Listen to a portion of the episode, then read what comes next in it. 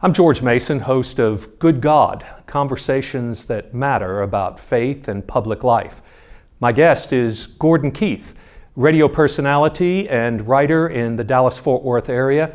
And he'll be talking about his experiences of grief and the loss of his parents and the ways he has found meaning through it.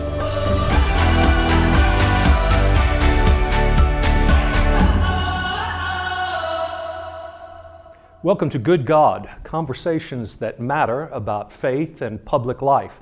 I'm joined today by Gordon Keith, who is a local radio personality that many of you know through The Ticket, the morning show.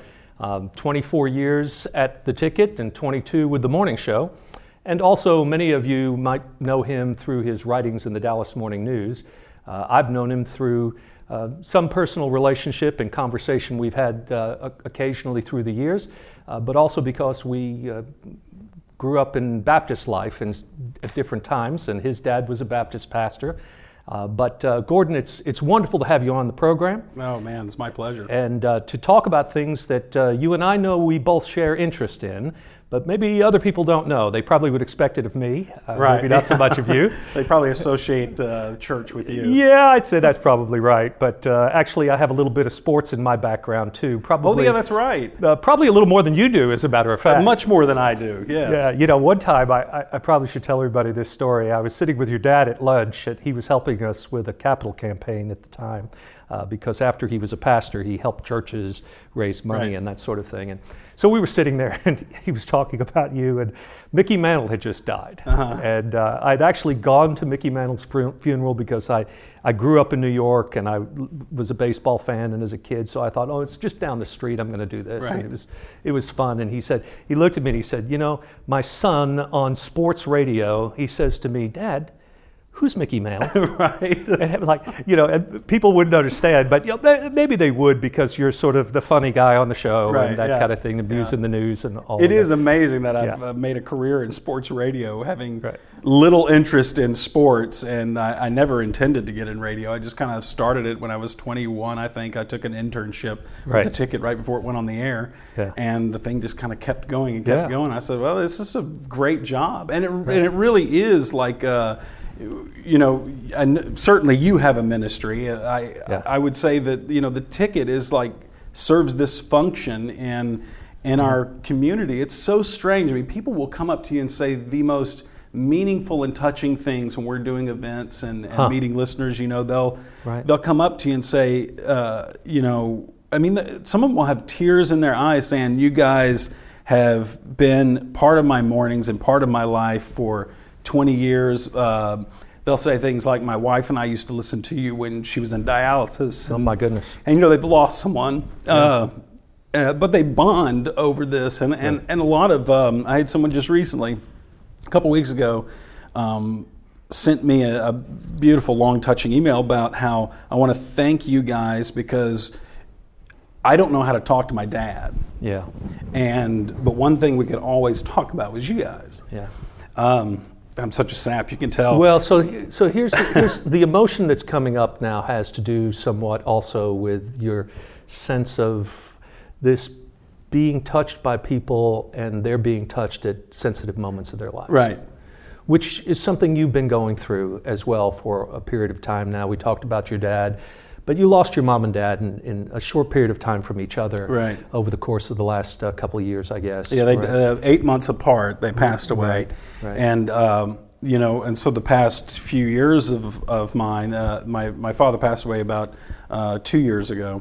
Uh, and my mom eight months before that. So I spent, you know, a good chunk of my uh, time, you know, caring for them, right. and it was very, very traumatic, you know. And I, uh, it's like you know i just wish that, that after my mom passed that my dad and i had a chance to recover a little bit. But we were steeped in his own treatment sure. for, for cancer at the time. My mom also died of cancer.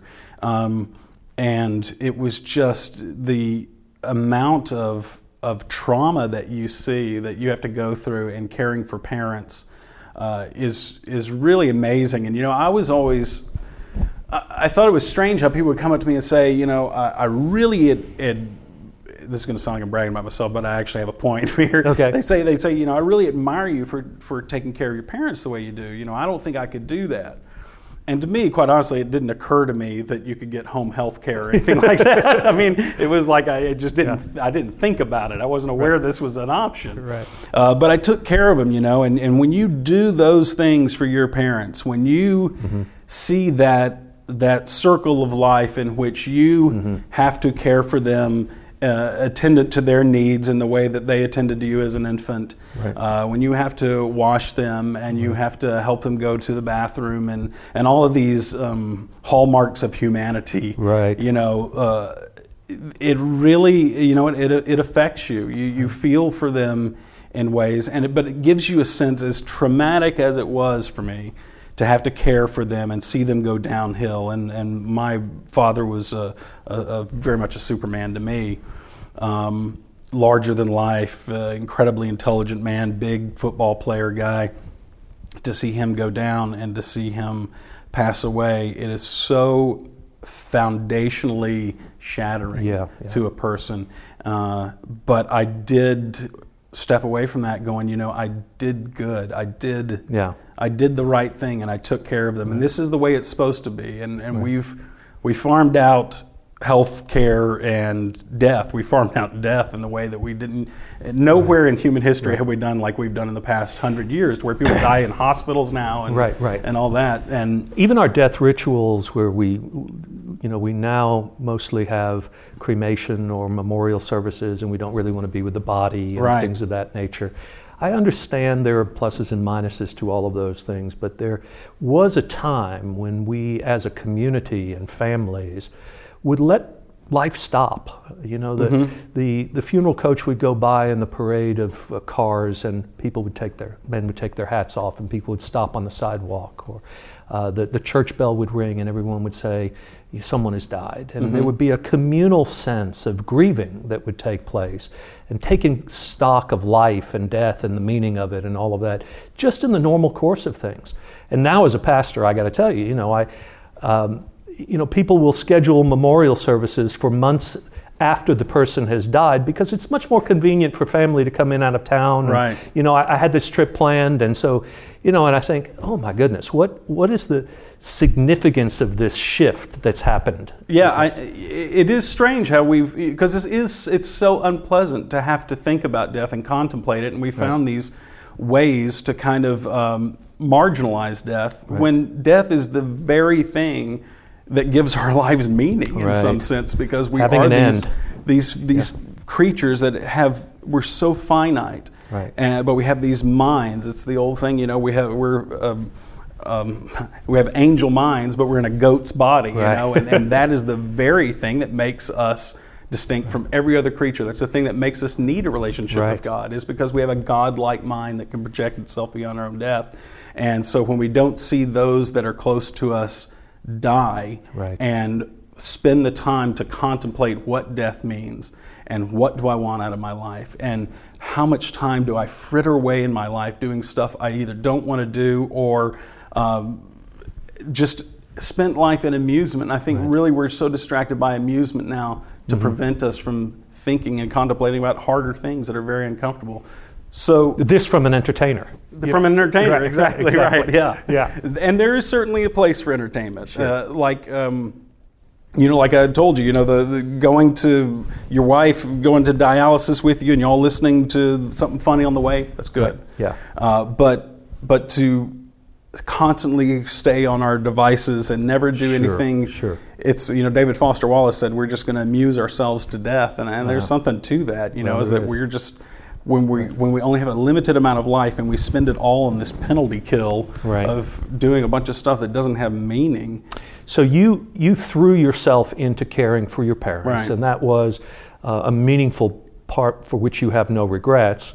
But then after they were gone, uh, that was a whole new phase for you. Exactly, and I'm still in it. You know, yeah. I'm still in this. Yeah. Uh, I mean, I was just devastated and laid low by depression. And I don't know whether that is a product of what I witnessed or a product of my own particular sensitivity. Right. Um, but it, it really, you know, knocked me down in a way that I'm still trying to get up from. Um, in a lot of ways, it's the concept of rebirth, you know, because Yeah. you do have to rise up if you're going to live at all. And it refocused my own mind and refocused my own idea of what I want out of life. And it also reminded me of how late on the play clock I have now. You know, I mean, Yeah, I, I'm, right. I'm in my 40s, you know, I'm not young. And if I'm going to do the things I want to do, I, I need to get started at it, but it's very hard. Yeah. Uh, But when your parents die, are either of your parents still alive? One. Yeah. One. Yeah. Well, when you have that last one die and Right. you're, um, Top there's no one on the, there's no Yeah. one on the vanguard anymore. Right, you know, right. you're the next in line to die. It, it, it, it affected me greatly. So, looking back on it, I, I think you've you've written about and talked about how uh, this experience has caused you to want to live more simply, for instance, and Mm-hmm. uh, and focused you a little more about more meaningful things that you would do uh, without having gone through that. Uh real sense of grief. Um, would you have been able to get to that place?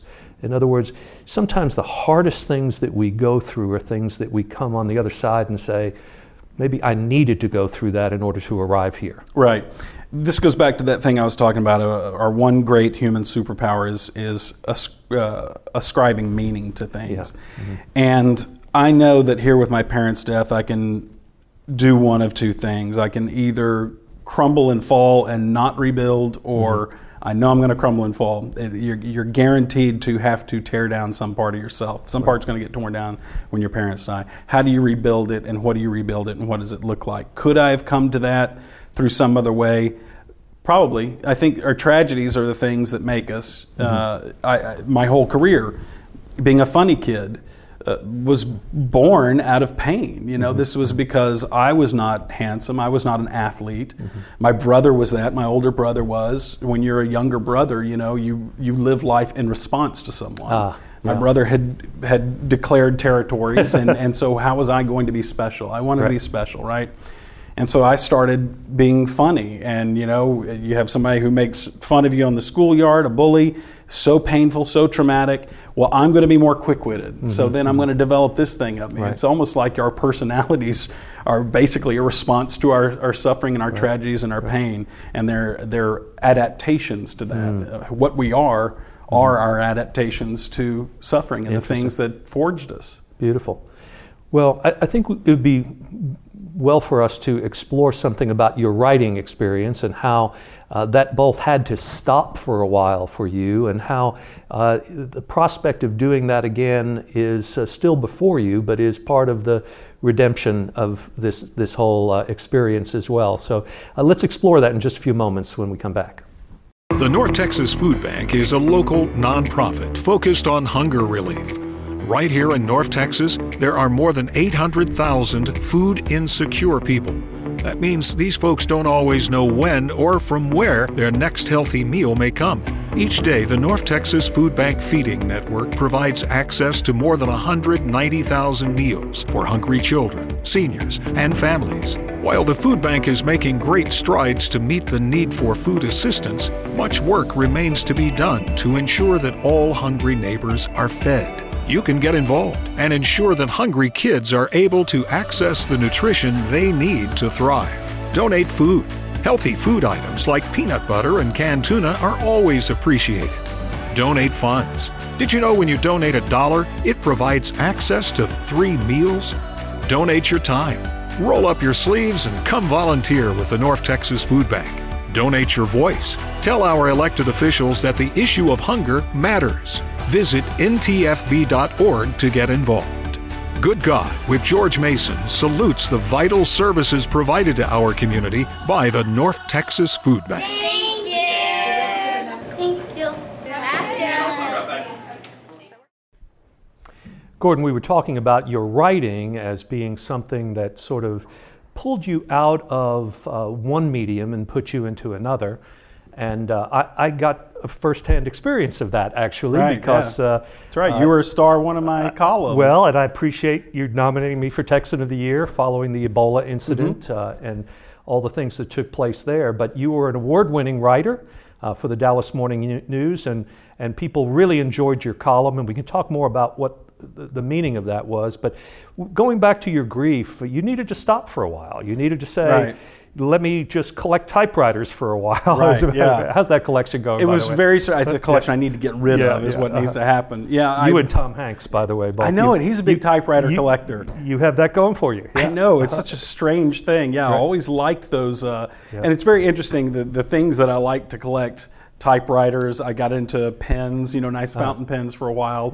Uh, you know, they're all surrounding writing. You know, Right, right. and I find that I do those things when I'm avoiding writing. I always do some kind of ancillary thing related Right, to writing. right. But yeah, I, I stopped for a while, and you know, part of it was that uh, my my own you know, a lot of it with writing, and I need to get back to it, and I have not fully jumped into it. Uh, when my parents got sick and I was taking care of them, uh, I found that I just didn't want to write, and I was in a situation where I had a the radio job where I didn't have to write, and so I stopped doing it. And in a lot of ways, I feel that was really a mistake because of all the things that I've done, and I've done radio and, and some a little bit of TV, and uh, but the thing that has always meant the most to me is writing. It's and and my writing was tended to always be kind of serious writing. I've done humor columns before too, but when I started the morning news stuff, it just seemed like the more thing, the more stuff I was writing about was kind of serious stuff, and I got so much great response from those columns. And why do you think? What was the I- secret to it that that really touched people? I think um, I think it was vulnerability. There I think is. Mm-hmm. that that I was I would tell stories about my life that uh, you know they they're not glamorous or anything. It was just paying attention to the an interaction or, or something that had happened to me, and so there would kind of be about life and Right. and and if you're if you're talking vulnerably, Mm-hmm. people will listen to you if you are up on a podium and trying to prove someone wrong, or you see this in, in political Mm-hmm. Right. columns and so on, people can tune you out so easily. They can dismiss you because you're, well, that's a liberal columnist, well, that's a conservative columnist, and they don't listen to you. But when you're just a person who's kind of defies label, Right. and you just start off talking in a way that is conversational and is telling uh, a story, Mm-hmm. Right. you get in the side door of someone and it's amazing to me how if you bypass the head and go for the heart, you can actually talk to people. Right, right. And people will listen to what you're you're saying, what you're Pre- writing. preaching about. is this way too. I think you know it's. Uh, uh, it, you can you, you can't talk anybody into the faith. You Right. can't you, you can't just convince them. There has to be that human connection, that sense of being moved and feeling that this is raw. Uh, Mm-hmm. you know, the, the sports writer uh, Red Smith is somebody apparently asked him what what's the secret of good writing, and he says, "Well, this is pretty simple. You just open up a vein and start to write, And start to bleed, know, yeah, start to bleed." you know, and and that's pretty much you know what I think you're talking about. Uh, we have uh, why is it that the most popular TED talk maybe ever is Brene Brown, uh, Right. Who, who w- w- talked about the secret of vulnerability and Mm-hmm. the importance of that in uh, healing uh, our human hurts and in bringing our communities together. So I think you hit on a nerve there, but it also probably says why you had to take a pause for a while. Right, you know, it, because one of the things that was really hard about writing to me, a couple things were one is even though uh, people would come up to me sometimes and go, you know, oh man, I, I liked your column about this or that, you know, you, you, you write so naturally. And I Right. think, boy, it, does, it certainly doesn't feel natural because I, Yeah. I go over every word, you know, and, and everything is, is balanced and measured. Things have to have rhythm and a certain kind of poetry and feel and texture to them, you know, and and it feels like so much heavy lifting. And and I suffer from something that I think most every writer does. Every writer is convinced that it's easy for all the other writers. Right, you right, know? exactly. And I feel like a fraud, and I feel like God, why is this so taxing for me? Sure. When everyone else seems to be able to write easily, and Yeah. but but I I don't write easily. This I happen to be a person who it takes me a long time to come up with 800 words that I like enough, and and to know that I'm sharing the parts of the story that I need to share, and not extraneous things, and I'm picking the one detail that'll represent a hundred details, you know, because Sure.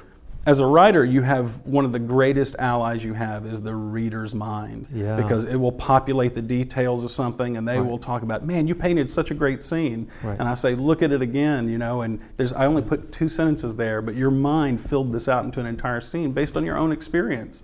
So that's how writing can be.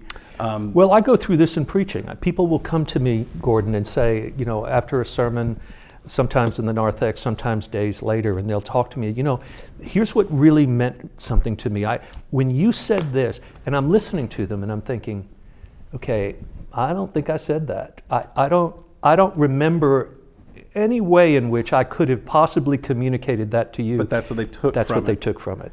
Because, as you say, this is not a monologue. This is not just an essay being put out there into the air. It's really a communication of souls. Mm-hmm. And, and we have this sense that there's actually a communicator uh, connecting us, right? Right. You know, that there is this mystery of communication, this, um, uh, this mystery of life that is drawing us to each other. And, uh, you know, in our Christian experience, we call that the Holy Spirit. Uh, and, and I think uh, you, you've actually talked about this as a calling for you. Right. And you, you, you use that word, which is sort of uh, not so much borrowed from religious life. It's, it's a, That it's is a the human. association It's people an have with it. association, right? But you, you think about your ministry Mm-hmm. in, in writing. I've heard you use that phrase. What do you mean by that? Uh, you know, I, this was a realization that I came to at some point during the long run of the radio show. Was I used to think that what I did was frivolous, Uh-huh. and I used to think it was just um, fluff in Mm-hmm. life.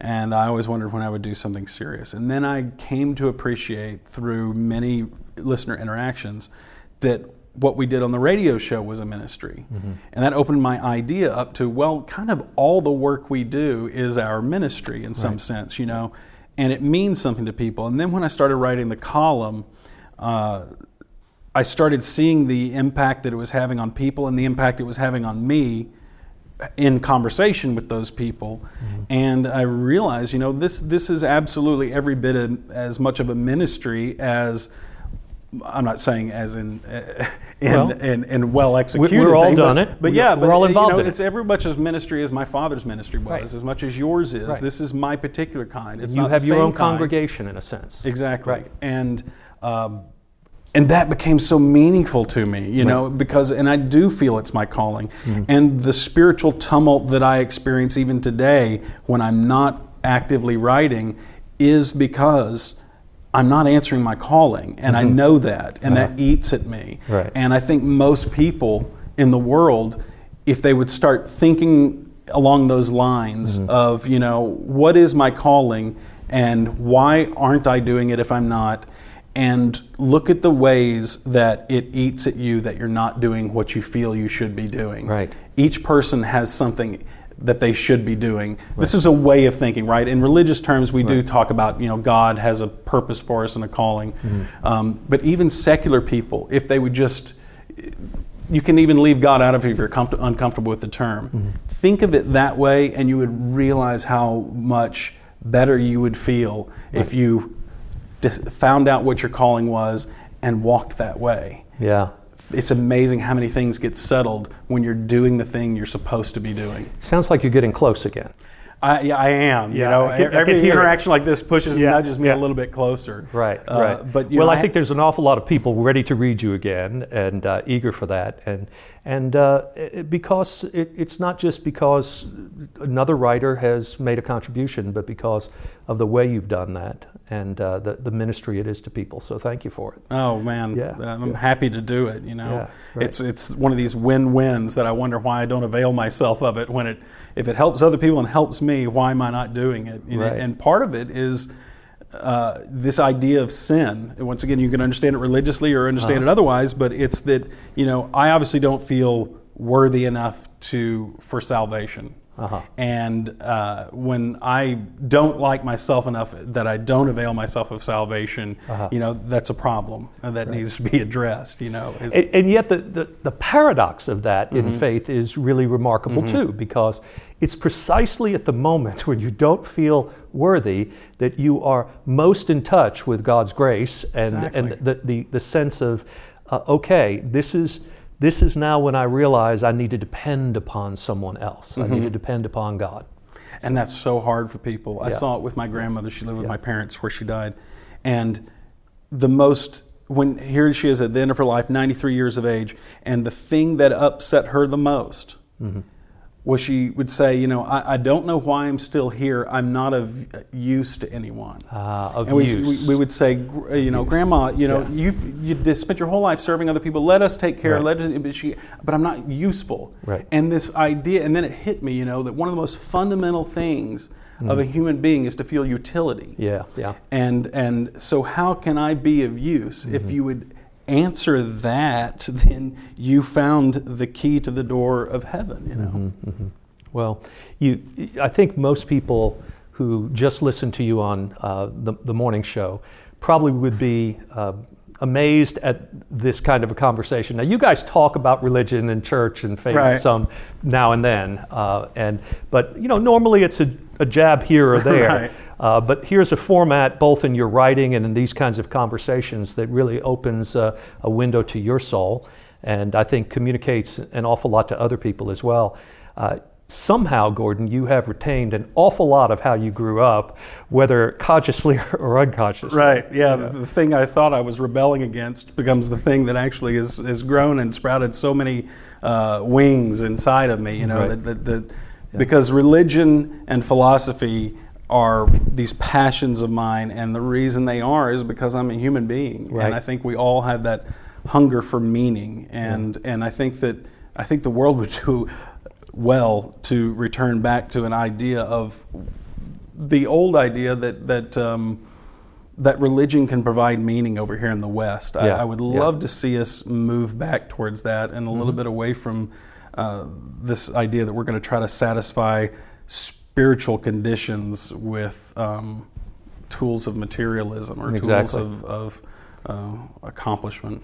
You know, that reminds me of the, the time we were visiting in my study uh, for the article you were doing on uh, following the Ebola crisis. And uh, we, were, we were sitting in this, a study that is very unlike the environment Yeah. we're in right here. You referred to it as kind of a funeral home, uh, funeral parlor kind of Yeah. place. and we had, uh, we had water on, Waters, the, yeah. on the thing there, you know, and some tissue for people's tears. And this is sort of a pastor's office, right? Right. But so we were, we're going on in this conversation, and you're uh, talking in this article, and and and actually you you, you come to the end of the, of the piece, and and uh, and you say um, how you, you resisted. Uh, drinking any of that water because you didn't really want to give into that funeral parlor sort of uh, environment and all of that. But as you as you walked out, uh, the, you ended the piece by saying, uh, it, it made me want to go find my childhood Bible and open it up to John 4:14. Done, over, and now the reader is sitting there thinking, and I got to be honest, I was too, even though I'm supposed to memorize the whole Bible. you know, I had to go look it up, and I knew the story, and it's Jesus, of course, with the Samaritan woman at the well, uh, and Jesus is saying, uh, "The water I give you to drink uh, is eternal water, water for eternal life, and will make you never thirst again." Right. And I think, Gordon, that's the water. I'll finally drink with you on this. Yes. that's the water we're talking about. that's right. And uh, God bless you for all you Oh. do and for the meaning that this conversation has made uh, in this day. Appreciate you. Thank you, George, as always. Okay, terrific. Anytime. Okay, bye bye.